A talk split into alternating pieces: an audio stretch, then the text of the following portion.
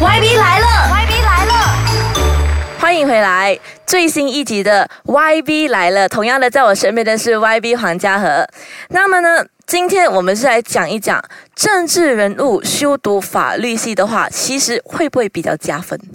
啊，这一点我就比较好奇，因为呢，你可能会对法律的了解更深，所以呢，你在从政这一方面，你可以知道很多的一些法律的条文，你就不会受限制，从而呢，你也可以就是进攻更多。这一方面你怎么看？在这方面，你已经回答了全部问题吧？是吗？OK，当然，如果我们去谈政治和法律来讲呢，我们今天无论今天我是国会议员，嗯，还是之前我是州议员，我们其实都是立法议员。嗯，立法议员，呃，换句话说，就是我们是术语去通过法律，嗯的那一班人，嗯啊，所以如果我们在讲我们在读法律系的时候，当然就是跟政治是完全脱离不了那个关系。读了法律系，当上了政治人物过后，我们会进入这个立法，我们叫做立法院，嗯啊，就国会还是呃州议会。那边去进行履行我们立法的那一个责任，那个是第一点。而第二点，当然在我们读整个法律系里面的时候呢，我们也会接触到许多关于马来西亚的这一个政治的这个结构，三权分立，立法、司法、行政如何的必须要分开，而不让权力集中于一点。嗯，而我们也会读到过去六十年马来西亚独立六十。一年以来，嗯，马来西亚的联邦宪法从第一天到今天所经历过的一些联邦宪法上的一些修改和整个联邦宪法的精神，已经去到了那一个地步。所以这一些都是，呃，在作为修法律的这些议员方面，我们会对于这些法律会特别会有一些知识和也会也会特别有一些优势。当然。当我们进到去国会里面辩论的这个时候，也有许多不同的这个优势，也包括，比如讲我们修法律的话，我们从读书读法律到我们真正当上律师，对，我们其实整个整体上的训练，就是要训练我们。脑筋的这个灵活和这个转换的这个快速性，也另外一方面，也就是也会训练你本身的这个口才和临场的那一个反应。啊，而这一些，如果我们在过去在我们读法律还是作为一个职业律师的这个生涯里面所得到的一些，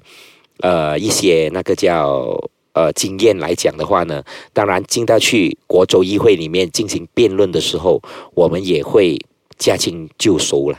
啊，就容易很多。那么，对于一些政治人物，他们本身也不是修读这科系，所以他们还要在自己去看完所有的法律条文吗？还是只是某一些部分你觉得是比较重要的是？一定先要去了解的。没有，其实如果就算是我们今天当上律师也好，我们也不可能会懂得每一个法律条文。当我读完法律的时候，我所得到的一样东西就是，我觉得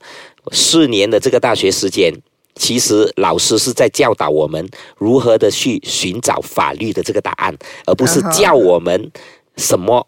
呃，条文等等之类的，因为我们法律的这个范围其实是太广，嗯，我们所读的只是一小部分，对，啊，而其他的就是当特别的一个法律、特别的一个法令、特别的一个法案摆在你面前的时候，至少从那一方面，无论是呃法案还是法令里面的那个条文的用词，嗯，还是呃里面所含有的那一个意义，这一些都是我们会。比较注重的一点，当然，如果没有法律背景的来讲，这也不用担心，因为在国州议会里面，我们所可以得到的许多的经验，就是东西摆到面前，我们就要看怎样子去消化，嗯，呃，在面前的这一些资料。那个是作为人民代议士、作为国族语言的其中一个最大的那个挑战。明白。那么你之前是在本地的大学就读，那么如果呢，有一些年轻人，他们现在都很向往到外面去发展，外国的月亮比较圆，外国的呃空气比较清新。如果年轻人他们都很喜欢出国留学的话，对于这一点，你觉得是值得他们去追求的一个方向吗？这个问题我很喜欢答，因为我这个人会比较极端。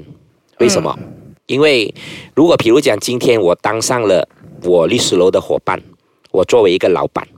当有呃新的律师过来我律师楼要 interview 要要征求一个新的工作的时候，我不会看他是本地大学还是外国大学，哦，因为我相信最重要的就是两边大学所拿回来的都是一纸文凭，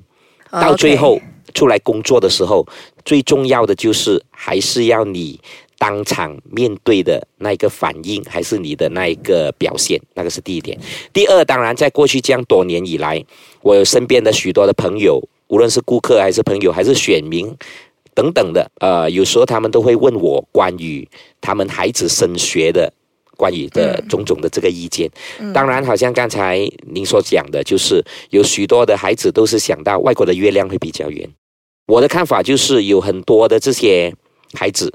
都会呃想到，诶，我的朋友他读完了这个中五过后，不要经过这一个中六，因为中六呢很难考，我宁愿要去啊，要省一点时间。要去啊这个私立学院去读，然后修读二加一还是三加一的那一个课程，去外国一年回来，文凭会比较吃香等等之类的。对很多其实这个是普遍上许多学生的那个想法。嗯，但是在这方面呢，我要跟大家分享的就是呢，如果要进入呃私立学院，嗯啊，还是要去外国留学的话，首要的条件当然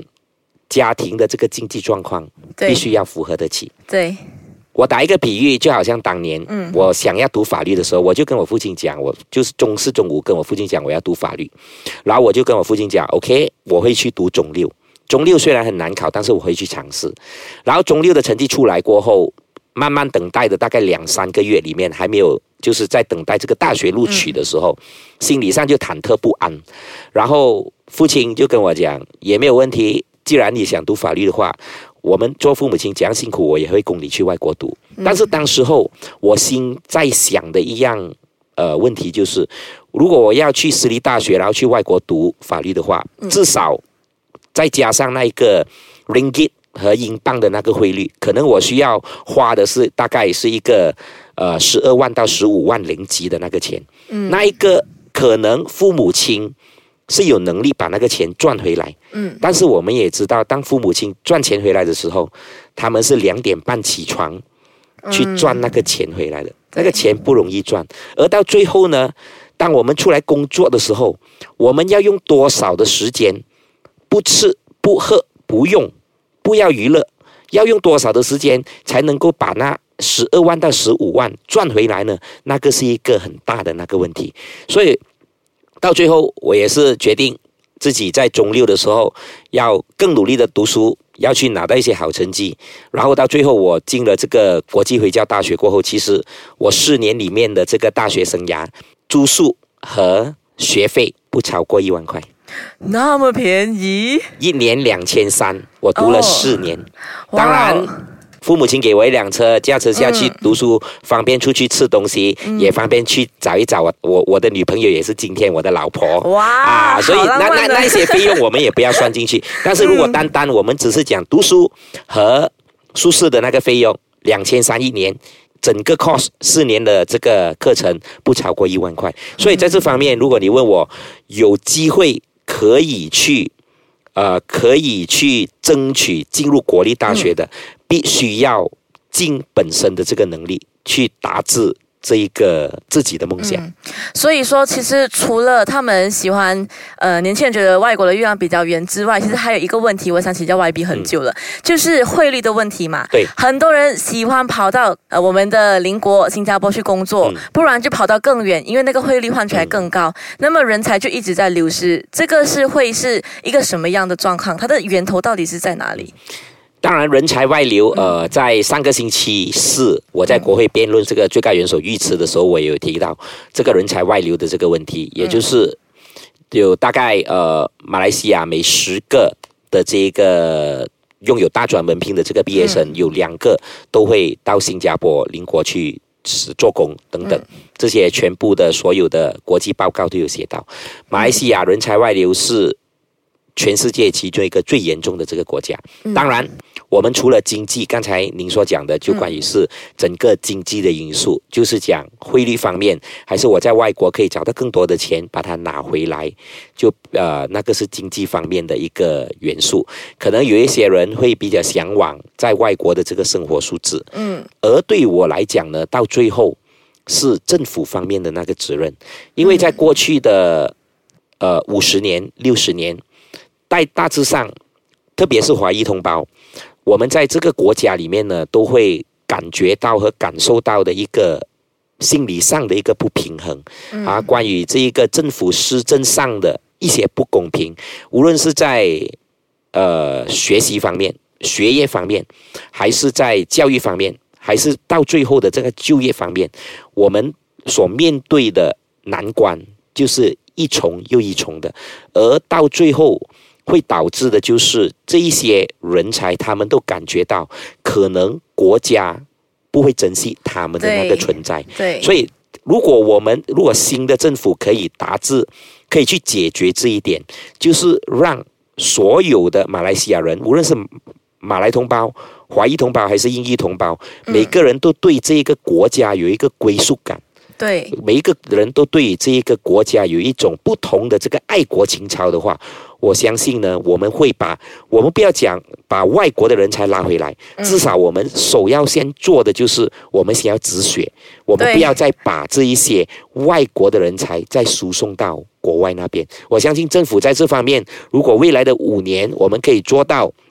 一个不分种族、不分宗教、不分背景的一个公平公正的这个施政的话，我相信我们马来西亚还有许多。有知识士会留下来贡献这一个国家。